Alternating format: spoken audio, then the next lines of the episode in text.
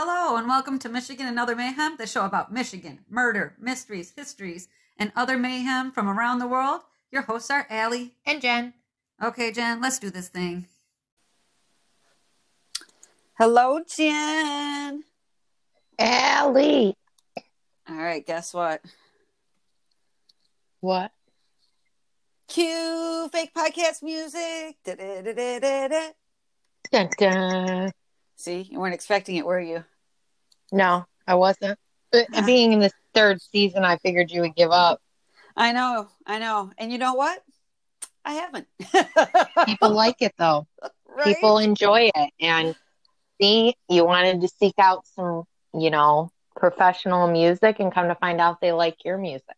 Yeah, they like my skills with a Z. What can I say? There you go.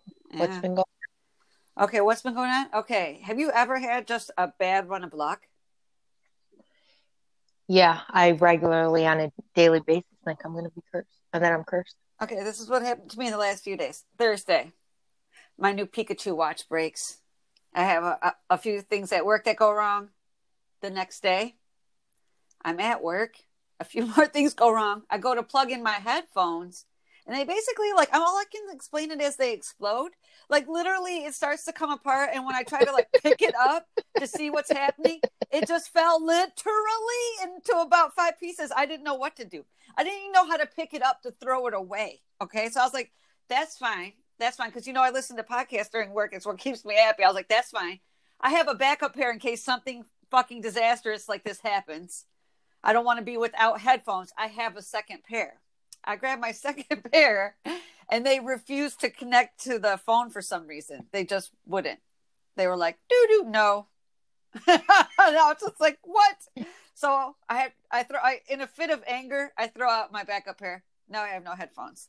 And I'm like, Oh that's fine because I'm gonna take my niece and nephew out later. We're gonna have a good time. Let's just focus on the good stuff. So like Mike and I get in the car, we go to the ATM, we stop to get some money so that we can throw it in my daughter's birthday card, and the ATM is down. we have to go to like the next thing. Yeah, we have to go to the next. But we have to. Do, I at one point I was just like, just go to any fucking bank and we'll pay the price, right? Whatever they fee they make you pay for going to the wrong bank. Fuck it, we'll pay it. Let's just get the fucking money and get out of here. He's like, okay, we'll do that. We do that. then we go to. We're like, all right, let's get some gas because it's a long drive to my mom's house, all the way out in Holly. We get. We go to get the gas. Pump is broken. Pump is broken. Mm, yeah. At this point, I would have turned around and went home. I probably should have. We probably should have. But no, we we go forward to be stuck in traffic for two hours. and I was just like, oh. If I knew how to sing the blues, I would have been singing them. I was just like, really? Right, So- like, yeah. What is come on. somebody? What is the world trying to tell you? Yes, I'm like, yeah. And at one point, we go to turn into a gas station. Okay, we're going to turn into one gas station originally, and there's this bike, this person riding a bike in front of it, and uh, for some reason, the guy behind us, I don't know if he doesn't see the bike, but he honks at Mike to turn into the gas station, even though if he were to turn into the gas station, he'd run over the kid on the bicycle. And for some reason, he goes, "Okay, fuck it, I just won't stop at this gas station." Then, and then we stop at the next gas station, and the pump is out. And I was just like, okay. Ah, yeah, so it was just one of those days. I was like, I feel like I did something, and someone's like, um, "Curse you, bitch." right? Like it must be karma from some time long Yeah, like- ago. I hurt somebody at some point somewhere, and it's now coming back on me. And I'm sorry. I'm sorry for whatever I did. Truly, Now you just gotta like look at people and be like, was it you? "Hello, I appreciate you." I know, right? Thank you, and I'm sorry if I've upset you. Right. Like, yes. So, what about you? I got not. I have nothing to follow after that. So, you oh, you haven't had anything terrible happen, or I got. wonderful? I mean, no, I got nothing. Um. Yeah, work, school. Yeah. I have nothing to tell our listeners. You Oh, I mowed. I, I mowed the lawn Oh for the gosh! first time in a long time and got my leaves up and cleaned my patio off because I seen on the news that there was snow in the UP, so it'll be here in no time. Ordered some salt for delivery. for the winter because obviously I need to get my shit together. Well, I I'm saw thinking this. another month and a half. Yeah, well, I did see this report that said, "Will it be, you know, really cold this year? We're not sure, but we do know it's going to be wet." And I'm like, "Wait, that means rain and snow? I hate this place." If it and and I've learned uh huh. now spending time at the lake Okay. is that if it does not snow and you get more rain than snow, or you Mm. just don't get any type of weather, it's just cold, no snow, Yeah. it is a shitty, rainy summer. Uh, It has got to snow. It, Right. it has to it has to snow quite a bit or the summer sucks. I think it will. That's will. how it's been going. I've been Yeah. tracking it. I know, right? You're like, this is what I'm, I'm telling you. This is the weather pattern. Right. All right. Now I have a question. Is your your story anything less than horrifying? Mine is a parricide, which is where you kill your family members. Nice. Yeah. What's yours? Uh, mine's the murder of John and Carolyn Tar- Tarwaki Okay. from Niles, Michigan. And I will say, I know, you know, how people, they made comments, you Mhm. know, we should pronounce people's names right. Even though if you're not doing this kind of thing, you don't realize that pronouncing people's names right, even though you desperately want to, it's just can be difficult. Or even just pronouncing all the words right. Right, right. There's all kinds of words.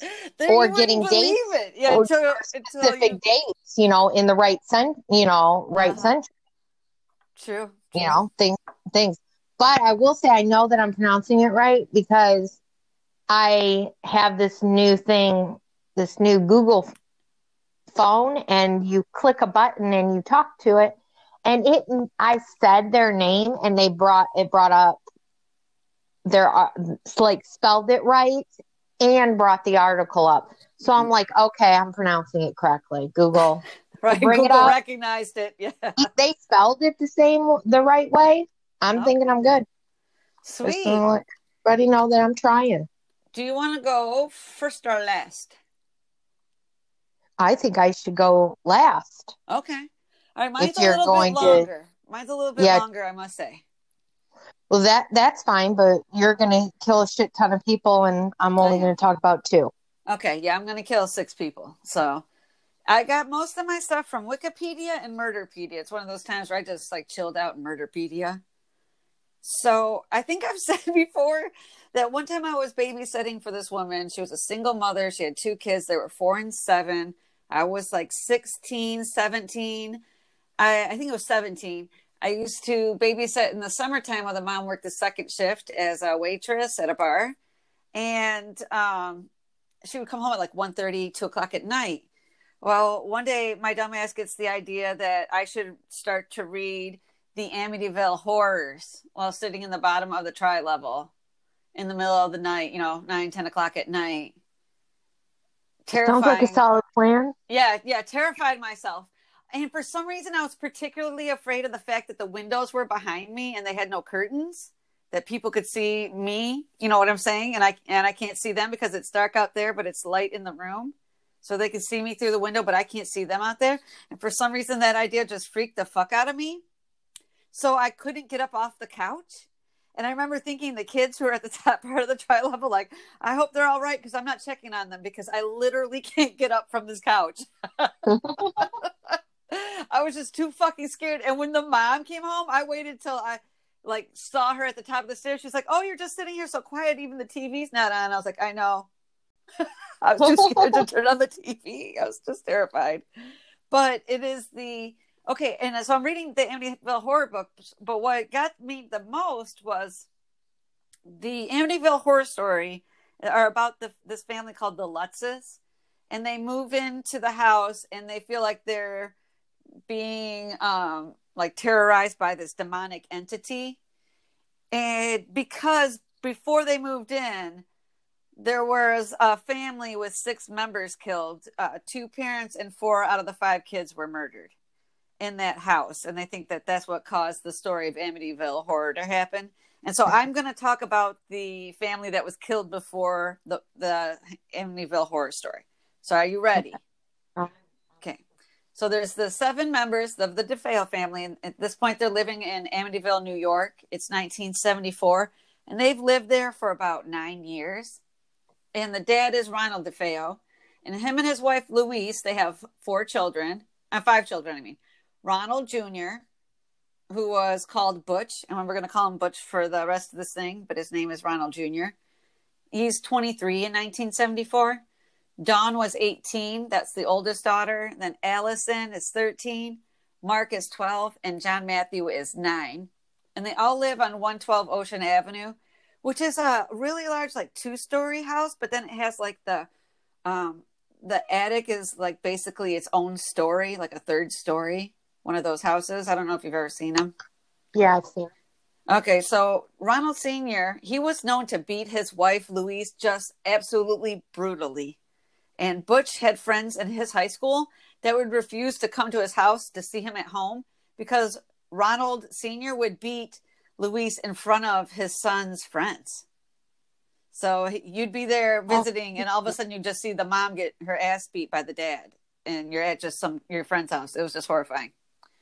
So one day when Ronald's beating Louise, Butch, who's a teenager at this point, points a loaded shotgun at his dad's face and he yells, and I'll quote, Leave that woman alone. I'm going to kill you, you fat fuck. This is it. End quote. And he actually pulls the trigger, but somehow the gun misfires oh, and Oh, yeah, and it doesn't kill him. And when the gun doesn't go off, he just turns around and leaves the room. And everybody just is like goes back to whatever they were doing. You know what I mean? okay. And yeah, I know. Well, then it something like that happens again later when he's out with his friends. They're out hunting, and all of a sudden he takes a gun and points it at one of his friends. And he's like, the friend's like, "What the fuck?" You know, because they're arguing, and he's known this guy for years. And so the friend feels uncomfortable and he leaves. And later that day, Butch is like, "Why'd you leave early?" Because like, motherfucking pointed a gun at me. you know what I mean? Like, what the shit? So as the oldest son and his namesake, you know, Ronald Sr.'s namesake, Butch took a lot of physical abuse from his dad, Ronald. And as Butch grew into a man, the physical verbal fights with Ronald, they became really intense. And Ronald and Louise started to take Butch to see a therapist without Ronald Sr. ever taking responsibility for his violent outbursts towards his family. So they're like, oh, look, he's messed up. But the dad's like, geez, I don't know why. you know what I'm Oh saying? my god. I know, right? So I don't, yeah. Okay. So consequently, I think he's self medicating because Butch starts to drink heavily and he becomes addicted to heroin. And he was a heavy user of methamphetamine and LSD. And at age 18, I think it's in 1970, he begins working at his grandfather's Buick dealership. And this is the same dealership that his dad works at. And even though Butch didn't put a lot of effort toward his job, he still received a check and he received a weekly cash stipend from his dad. So he gets money for a job he does shittily, and then his dad also gives him extra cash, and they gave him a new car to drive around in. But you know, he has this drug addiction, and it costs a lot of money, and he needs even more money than his parents are already like feeding him. And at the end of October 1974, when he's in his 20s, at this point about 23, Butch was asked to drop off a deposit at the bank for the dealership.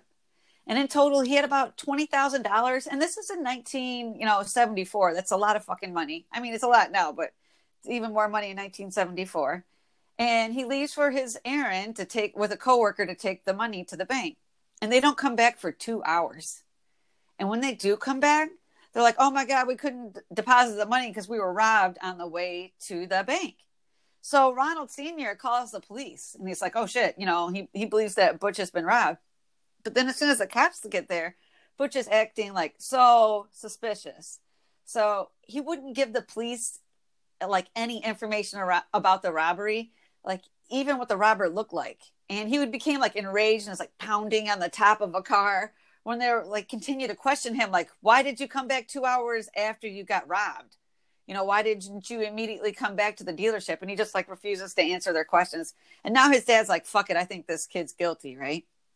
About a week and a half later, Butch is asked to go to the police station to look at these mugshots.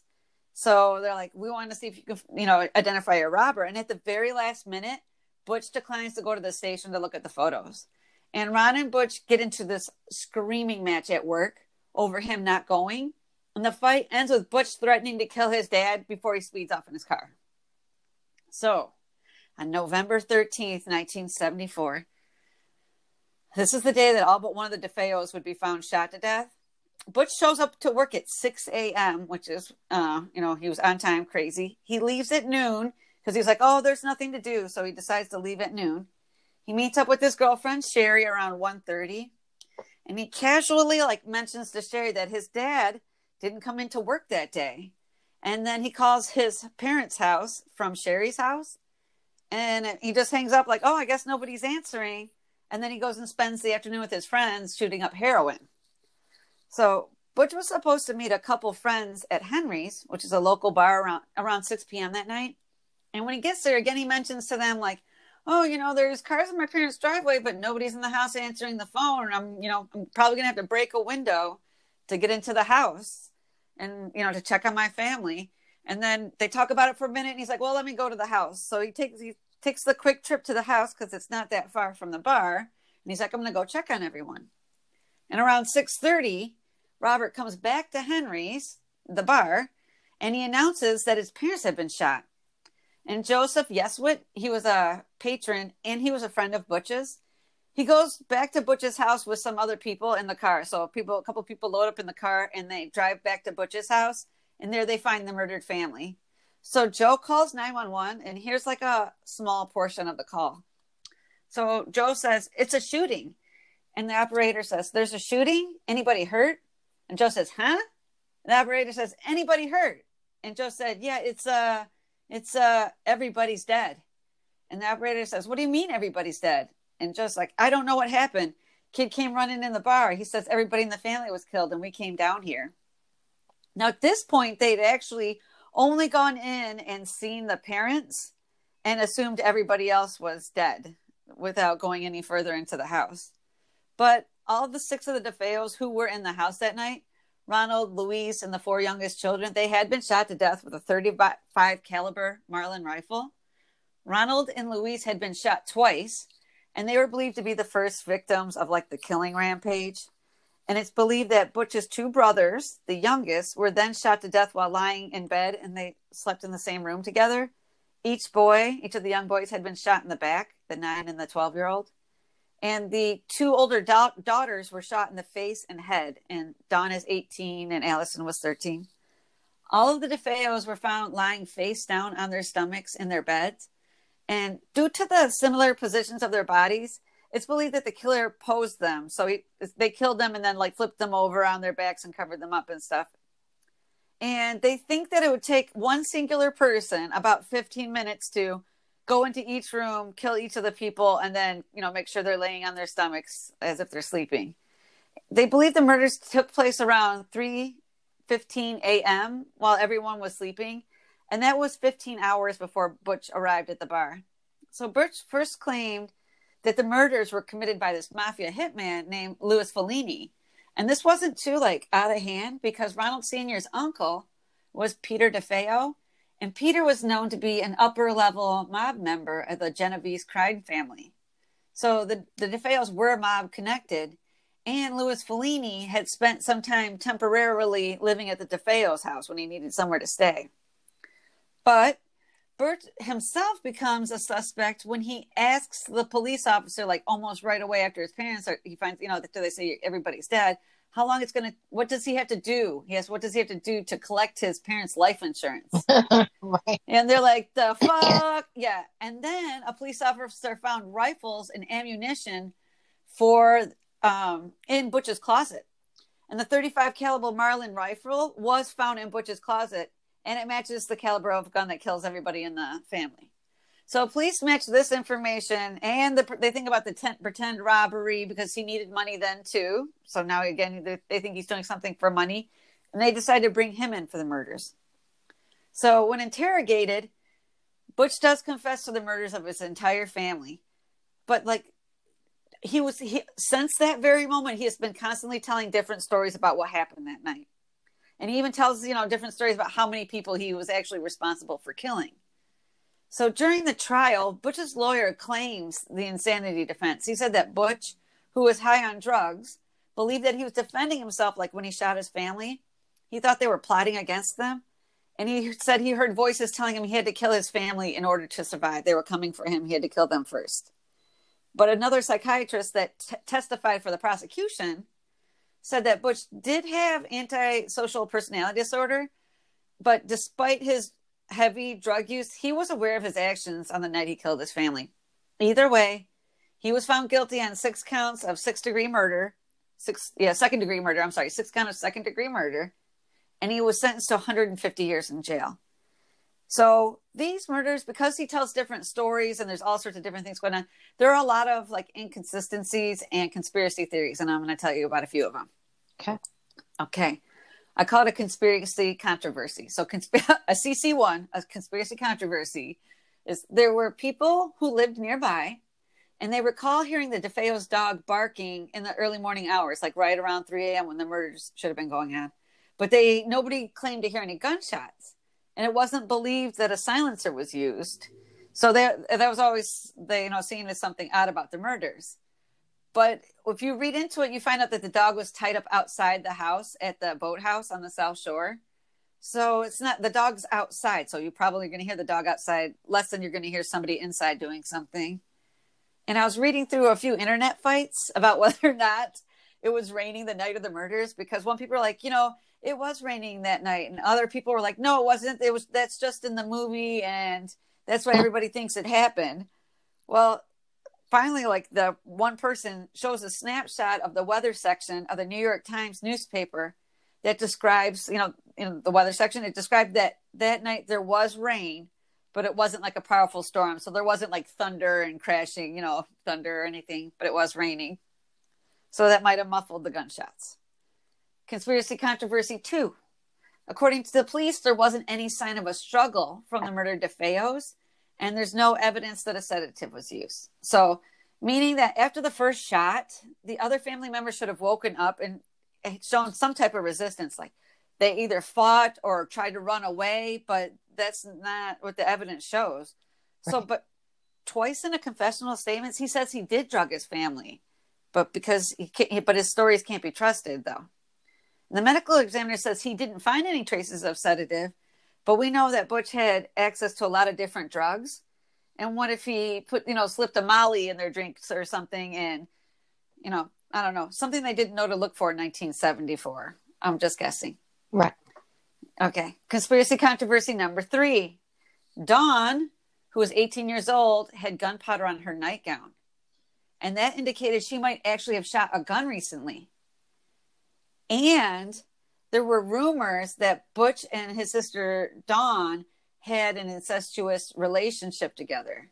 So they're like, look, she, she, might have shot. It looks like, you know, even though she's dead, it looks like she had shot a gun. But the police do not pursue this in any way after Butch confesses. And there's times that Butch's confessional stories do involve Dawn killing some of the family members, but they never follow that. They're like, look, he said, you know, he's guilty. That's it. We don't need to look further. Like together, they murdered the family and then he murdered her. Yep. And I'm actually going to tell you some of the stories he told about that. Which. Good call, John. Good call, John. which would make sense because that's when you were telling the story. That's what I was thinking. Like, all right, my family's being murdered. I'm in bed. I'm going to hear this. I'm going to get yeah. up. Right? Minimum get up. But two people could have covered that. Yeah, maybe you just did it real quick, right? By the time anybody starts to wake up and think like, "What the fuck is that?" They're already dead. Right. Okay. So, conspiracy controversy 4. In a 1986 interview, Butch said his sister Dawn had actually started this whole thing when she shot her father. And that their mother Louise got upset at Dawn for this and shoots and kills Dawn. And then Butch gets mad at his mom and then shoots his mom. And then he said after that, he felt he had to shoot his other siblings because he didn't want to leave any witnesses. Why? Because he was afraid of his mom's father, so his maternal grandfather, the mob guy who was connected to the mob. and he didn't want to leave anybody who could identify him as the person that killed his mom. That's one of his stories. Okay. That involves Dawn. Conspiracy controversy number five in 1990. So, four years later, Butch said Dawn and an unknown accomplice killed his family. So, Dawn and another person. And he was sleeping on the couch. And he, he woke up when the guns went off, when the guns went off, but he wasn't able to see the other person because they ran away as he woke up and tries to orient himself. Remember, he's all fucked up on drugs. He is like totally gone off his mind on drugs. Butch then claims he only shot Dawn in the head on accident when they were struggling over the rifle. So he killed one person and it was on accident. So during this time, though, Butch also claims that he was married to Geraldine Gates in the 1970s. He said that he was with Geraldine's brother, Richard Romondoe, during the time of the murders. But, and, okay, wait, wait. But Geraldine, she did marry Butch, but she married Butch in 1989, 15 years after everybody died. And they were married until 1993.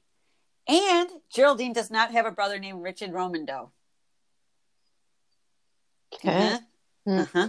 Just a, a side note, he was also married to um, Barbara Puco or Puco, P U C O, from 1994 to 1999. And he married for a third time from 2012 to 2015. Uh-huh. Oh. Uh-huh. Uh-huh. Yeah, apparently he can really pull the ladies. You know what I mean? So, conspiracy controversy number six, the final one. In 1992, Butch asked for a retrial, and he claimed that his sister Dawn killed their family, and that he flew into a rage, and he only killed Dawn in revenge. So now he killed one person, and this time it's on purpose.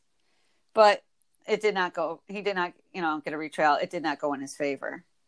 And I want to say though, side note number two, in 1984, 1984, Butch was awarded $300 in damages from the state of New York due to mistreatment. So he was mistreated by the guards, and he was awarded money from a judge about his poor treatment. Really? Yeah. So that must have been bad. You know what I mean? Right? Yeah.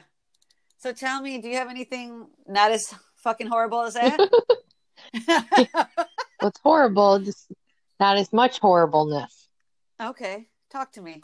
So the murder of John and Carolyn Tarwaki from Niles, Michigan. The couple worked for a local music store, Okay. and one day for their shift, they didn't show up.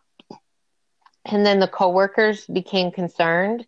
At this point, I thought to myself, if I didn't show up to work, probably nobody would be concerned. Okay. Like shocked that people are actually concerned. People probably wouldn't even notice if I didn't come to work. no, we absolutely would. Although honestly, my first thought would be you're working from home. Yeah, see? Yeah, I wouldn't think that you were missing. I would just be like, "Oh, she's not here. uh, She's working from home because I know you're working." yeah. So John John was age 42 and Carolyn was age 39. And they were found murdered. This was in February of 2010. They Okay. were beaten, stabbed, and shot. It was said to be an extremely brutal death. Oof. Beaten and shot. You said. Yep. Beat, beaten, Uh-huh. shot, and stabbed. Oh Jesus. Yeah. Somebody out there did a number on him. Yeah. As police investigated the scene, they followed up on, you know, 400 plus leads, interviewed hundreds of people. The case was no closer to being solved. They did believe the couple knew their killer based on their dog. So when they went Ah. into the scene, the dog, which was a mastiff, didn't show any signs of, you know, being in a fight. Okay. Fast forward to 2012, an arrest was made in the case. A few people that were interviewed told police that uh, Kenneth Lintz, L I N T Z, age 28, had told them information about the murders. Keith did live in the same neighborhood. The police had testimony that Keith talked about details only the murderer would know. They Oh, found wow. They found a footprint that could have been Keith. The case was clearly only based on circum- circumstantial evidence. Yes. Keith was quickly put on trial. This was like you they arrested this guy and then just quickly all of a sudden he's on trial. Not like how we normally see where things take forever. Yeah, where they have to go through their arraignment and this Right. and that. Yeah, okay. Very quick. He was put on trial after his arrest and then he was found guilty of first degree murder and sentenced to life in prison without parole. In 2015, Wow. Hmm. in 2015, Keith did try to appeal his conviction and lost. He continues to stand by the fact that he's innocent. Okay. That is crazy. And I would say that if he is innocent, Yeah. probably shouldn't be all going around talking about a murder. I know, right? It's like I don't know who you think you're flexing for, but it's not working. Right? Like, why are you out there talking about a murder? Yeah, yeah. I did think it was in. I did think it was interesting that it was done so quickly. I mean, he was pushed through the system like no other.